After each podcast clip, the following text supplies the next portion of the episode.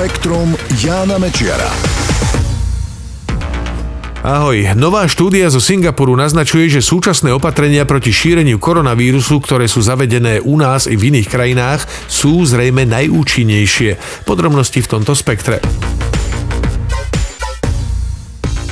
Výskumníci zo Singapurskej národnej univerzity urobili modelovaciu štúdiu, ktorej cieľom bolo zistiť alebo odhadnúť účinnosť opatrení proti šíreniu koronavírusu. Vychádzali pritom z aktuálnych údajov zo Singapuru, ale aj z čínskeho Wuhanu.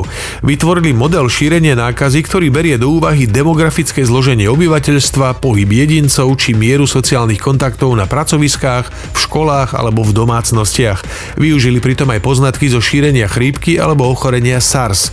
Model berie do úvahy aj rôznu mieru nákazlivosti koronavírusu, od miernej až po silnú. To sa vyjadruje číslom, ktoré udáva, koľko ľudí v priemere nakazí jeden infikovaný človek. Do modelu potom vložili rôzne scenáre preventívnych opatrení, od žiadnych až po najprísnejšie. Jeden zahrňal len izoláciu infikovaných ľudí a karanténu členov ich rodín. Druhý k tomu pridal okamžité zatvorenie škôl na dva týždne. Tretí zasa obmedzenie kontaktov na pracoviskách a zníženie počtu ľudí do dochádzajúcich do práce o 50% na 2 týždne. No a štvrtý scenár bol kombináciou karantény pre infikovaných, okamžitého zatvorenia škôl a obmedzenia počtu ľudí na pracoviskách. Teda niečo podobné, ako dnes máme u nás. Ukázalo sa, že práve ten posledný scenár je pri potláčaní šírenia infekcie výrazne najúčinnejší. O čo si menej efektívne boli opatrenia obsahujúce len karanténu pre infikovaných a ich rodiny a zníženie počtu ľudí na pracoviskách. Všetky varianty opatrení boli boli pritom účinnejšie ako žiadne. Štúdia však ukázala, že tie kombinované opatrenia by mohli zabrániť vzniku miestnej epidémie len pri relatívne nízkej miere nákazlivosti. Čím je vyššia, tým je to ťažšie.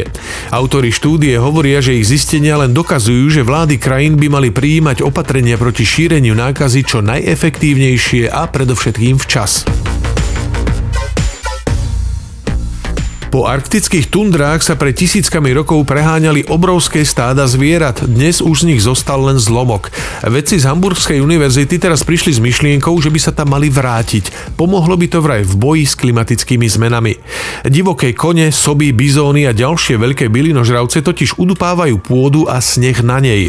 Hrubá a nadýchaná vrstva snehu funguje ako tepelná izolácia a zohrieva pôdu pod sebou. Hustejší, udupaný sneh ju udržiava chladnejšiu. A presne o to ide. Podľa nemeckých vedcov, ak by sa podarilo obnoviť veľké stáda zvierat v Arktíde, mohlo by to pomôcť pri ochrane väčšine zamrznutej pôdy, permafrostu. Pri súčasnom vzostupe teplôt sa totiž jej veľké plochy roztápajú a uvoľňujú do ovzdušia uhlík, ktorý je v nej viazaný. Bádatelia pritom vychádzali zo zaujímavého experimentu, ktorý ruskí vedci začali už v roku 1996.